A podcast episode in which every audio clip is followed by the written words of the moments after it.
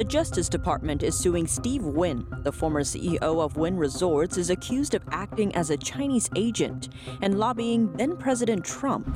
Shanghai's lockdown is causing a drug supply shortage in the U.S. The Chinese city's production has slowed to a halt as workers isolate at home. A lobby group says U.S. China decoupling would carry a heavy price tag. That's despite the Chinese market's lockdown driven slowdown.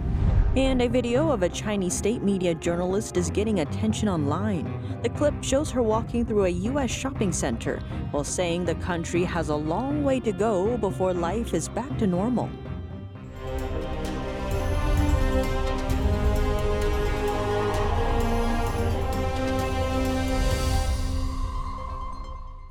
Welcome to China in Focus. I'm Tiffany Meier. Before we start, a quick thank you to today's sponsor, Shen Yun Performing Arts.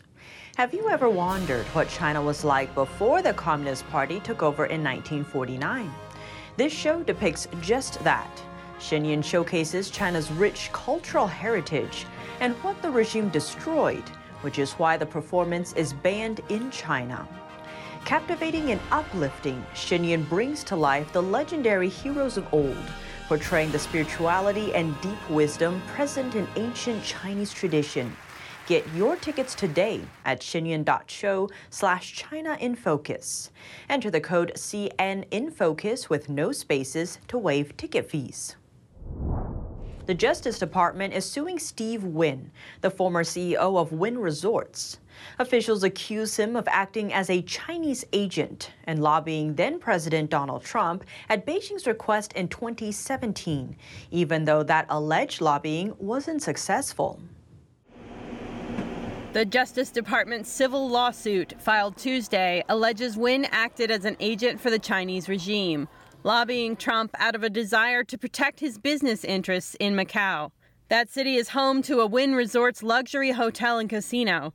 The suit states that the former Wynn Resorts CEO asked then President Trump to cancel the visa of an unnamed Chinese business person who had sought asylum in the U.S.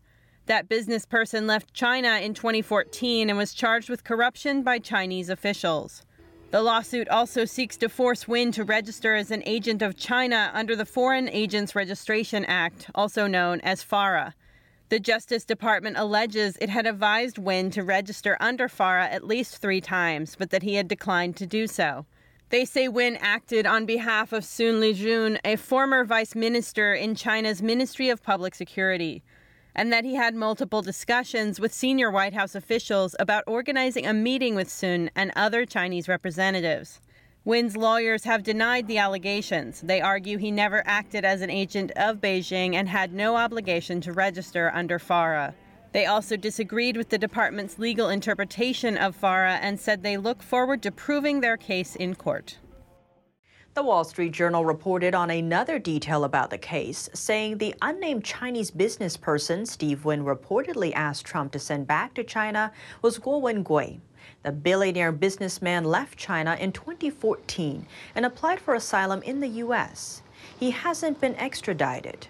The Chinese regime accused him of bribery and money laundering, both of which he denied. Guo has advocated for democracy and freedom, and some see him as a dissident. But some of his actions remain controversial, including when he attacked other Chinese dissidents living in the U.S. Even when the West is scrambling to counter Russia's invasion of Ukraine, the Chinese Communist regime is still a pressing issue on the table. The U.S. said Washington and Europe should stand together U.S. Treasury Secretary Janet Yellen on Tuesday urged Europe to take a united approach to checking China and its business practices. We have a common interest in incentivizing China to refrain from economic practices that have disadvantaged all of us. These practices range from those affecting trade and, and investment to development and climate policies to approaches to provide debt relief to countries facing unsustainable debt burdens. Yellen added that both the U.S. and Europe should find ways to work with China. Where we share common interests, we should all find ways to engage with China and express our views. And China is more likely to respond favorably if it cannot play one of us off against the other. Yellen made the comment in a speech delivered to an economic forum, part of the European Union. That's ahead of a meeting in Germany between finance ministers from G7 allied nations. A lack of medical supplies in China is causing a major shortage in the U.S. China's stockpile has dwindled while medical manufacturing facilities in Shanghai have been closed. Production inside the trade hub has been paused for nearly two months. Some U.S. hospitals are having a hard time sourcing iodinated contrast media productions, known as ICM drugs. They're a type of positive contrast agent, or dye, that X rays can't penetrate. So, after taking ICM drugs, patients' organs and blood vessels become clearly visible via X ray or CT scans. Shanghai says it aims to lift the citywide lockdown, but the situation might not be easing so soon. Chinese Communist Party head Xi Jinping recently said China will stay resolute with its zero COVID 19 policy. Based on a statement earlier this week, the Greater New York Hospital Association anticipates an 80% supply reduction will continue for at least six weeks. Addressing the issue, it urges doctors to conserve the medical dye or find other alternative treatments. More than 40 cities in China are under partial or full lockdown. That accounts for almost 30% of China's economic output. The U.S. needs to make real plans with China on an issue by issue basis. That's according to what a U.S. lobby group said on Tuesday.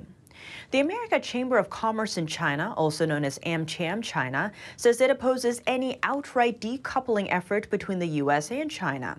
The group voiced that stance in its latest white paper adding that the cost of decoupling would be huge and there would be no clear winner afterward. AmCham China is a nonprofit organization. It has 4,000 members from 900 different companies across China.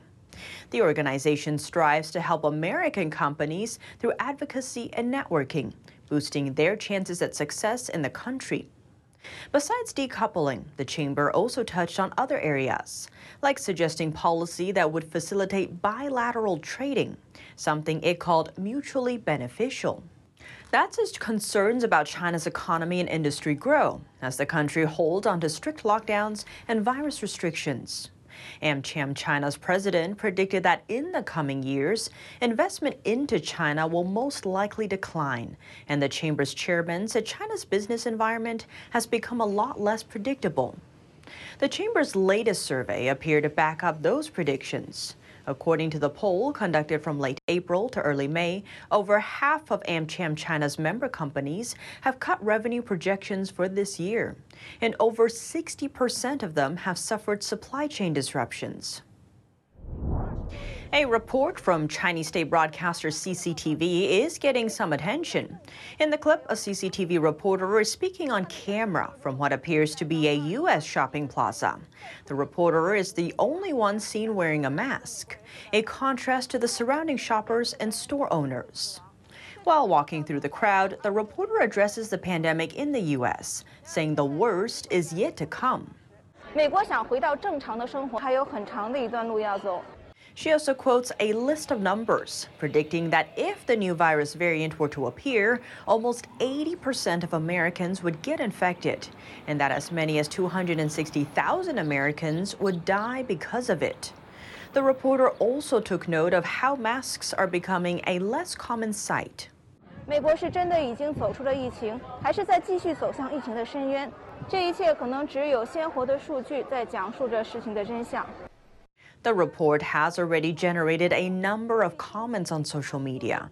Some of them imply that the only unusual aspect about the clip is the reporter herself, not the fact that those around her are maskless. One comment with more than 600 likes takes another approach. It reads The U.S. is defenseless against a media that blatantly fabricates fake news, just allows it to rush in and do whatever at will. Investigators of the China Eastern Airlines crash are looking at whether it was due to intentional action by someone on the flight deck. There is no evidence so far of a technical malfunction. On Tuesday, a Wall Street Journal report cited U.S. officials who said flight data from one of the plane's black boxes showed someone in the cockpit intentionally crashed the plane.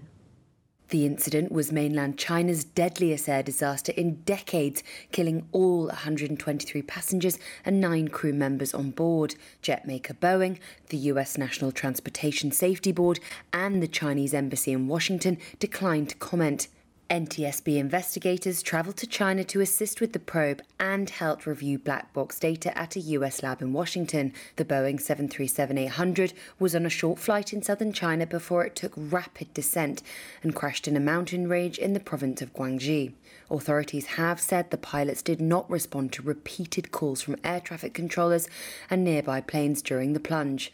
China Eastern could not immediately be reached for comment on Tuesday, but the Wall Street Journal reported that the airline said in a statement that no evidence emerged that could determine whether or not there were any problems with the aircraft. In a summary of its preliminary crash report in April, Chinese regulators did not point to any technical recommendations on the 737 800, which has been in service since 1997 with a strong safety record, according to experts.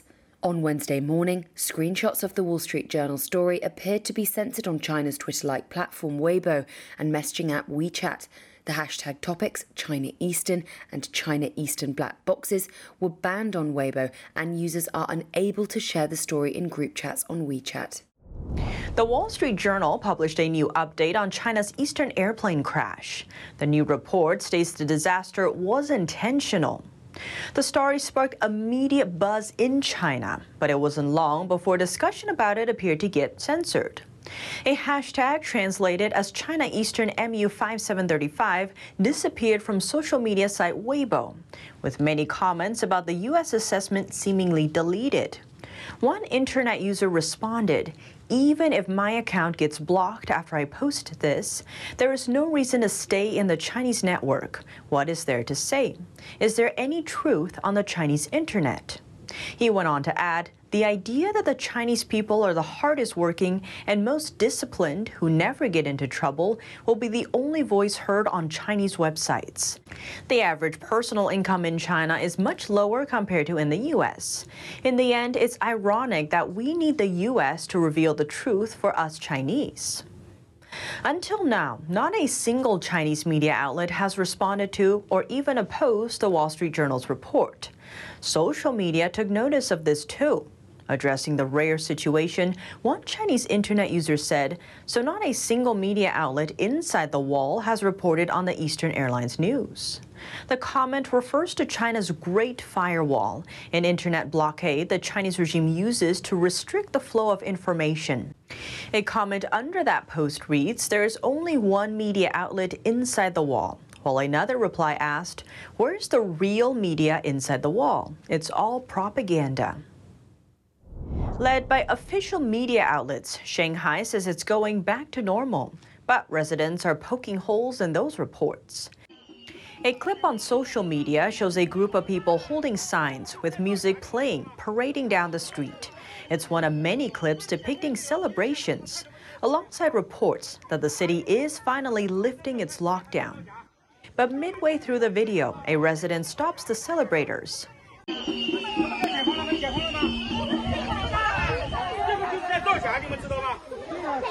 The man repeatedly asks the paraders why they're claiming the lockdown is over when people in the area are still stuck at home. Similar reports have also shown up on state media. On Monday, state media shared photos showing that the city is gradually coming back to normal. The images highlight supermarkets packed with goods, people going back to work, and public transportation running again. Local authorities in Shanghai also took to social media, writing on Weibo that the city is going back to normal starting Monday. But the media reports quickly drew backlash from Shanghai residents. And many of the state media reports have been reported to China's anti fraud regulator. One social media comment seems to sum up the sentiment. It reads, We live in the Xinwen Lianbo every day. That's the name of a state media daily news program. The station has a reputation for delivering propaganda and for trying to brainwash Chinese people. Another comment, this time on Twitter, says everyone knows the bar in Shanghai has been lifted except Shanghai residents. It goes on to say, quote, don't ask me how I know, I am in Shanghai. Coming up, capital keeps flowing out of China, a trend that's continued for three months in a row. China has stopped releasing data and is now refusing to say whether foreign investors are selling off Chinese bonds. Find out more after the break here on China in Focus.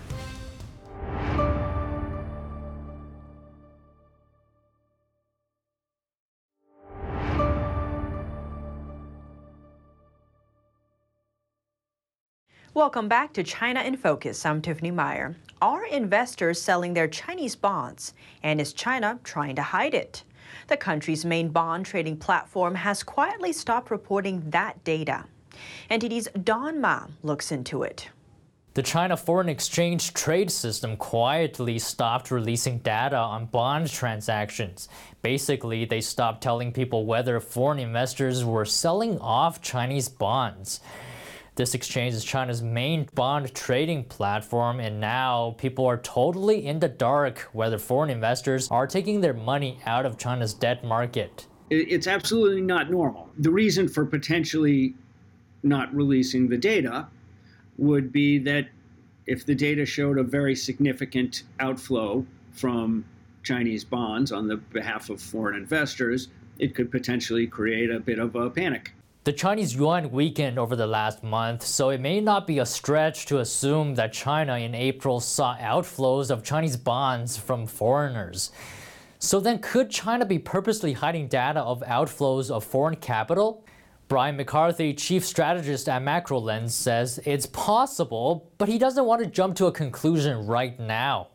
It wouldn't be the first time they just sort of stopped releasing data that looked unattractive. But again, given what's gone on with the uh, the, the COVID zero shutdowns in Shanghai and elsewhere, I just think it's it's a little early to say. But McCarthy says if we don't get the data by next month, then he would potentially conclude that China is purposely hiding important data. According to sources, bond trade data is still being released for domestic investors. It's only the trade data for foreign investors that's not being published. Don Ma, NTD News. Foreign investors sold about $2.4 billion worth of Chinese bonds in April. It marks the third month in a row that investment has poured out of China. With COVID 19 cases on the rise, a growing list of Chinese cities are turning to mass testing as a way to help stop the spread. In Beijing, over 3 million residents have went through three rounds of mass testing. Similar measures have been announced elsewhere.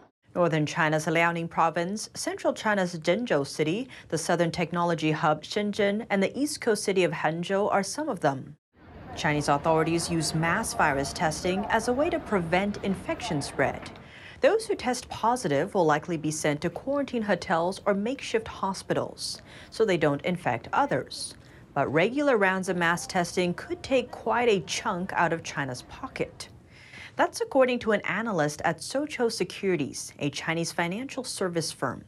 He estimates that if China regularly tests over 5 million residents for a year, that cost could hit over $200 billion. That's about 1.5% of China's GDP.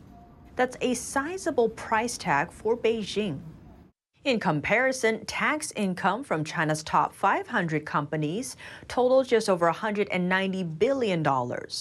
The analyst warns that costs could put more pressure on local authorities' finances. Many local government branches, which operate under the regime, are already strained. That's because of tax cuts and increased infrastructure spending.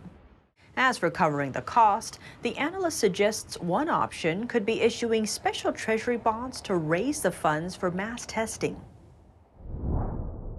Joining us to shed light on the impact Beijing's draconian lockdown measures is having on the economy, not just in China but around the world, is Anders Corr, publisher of the Journal of Political Risk. Anders, thank you so much for joining us today. Great to have you back on the show. Thanks so much. So, right now, with the lockdowns in China, it's kind of having an unprecedented effect, right? Factories are closed. It's even impacting Tesla and Apple supplies. And it's also impacting the global supply chain. So, because of that, a lot of foreign companies are thinking of relocating. So, how do you see this impacting China's economy? You know, business people are, are watching this in awe and uh, upset. And I think it's, you know, part of the problem is that, you know, the Communist Party has a control obsession.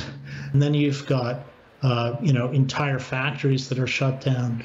Um, supply chain, the supply chain problems are reaching back into the United States. Uh, for example, a particular kind of a dye that's used for um, some medical procedures, some scanning, uh, is now unavailable. And so, even in the United States, because everything was sourced from China, um, you know, we're having to uh, reschedule some of the critical CAT scan type medical procedures uh, that that rely on this particular kind of dye uh, that was being manufactured in China. It just goes to show that um, supply chains really have to reorient away from countries that have totally irrational economic systems like uh, that imposed by the Chinese Communist Party on China and move to countries that are friendly, that are democratic, in order to, uh, and are more reliable um, in the long term. With Omicron being less deadly but more transmissible, why is China the only country kind of sticking with that zero COVID policy? Like, why do you think Xi Jinping is holding on to this policy? I think it does have to do with uh, Xi Jinping's approach to um, politics. His communist ideology that says that control is the way to deal with problems.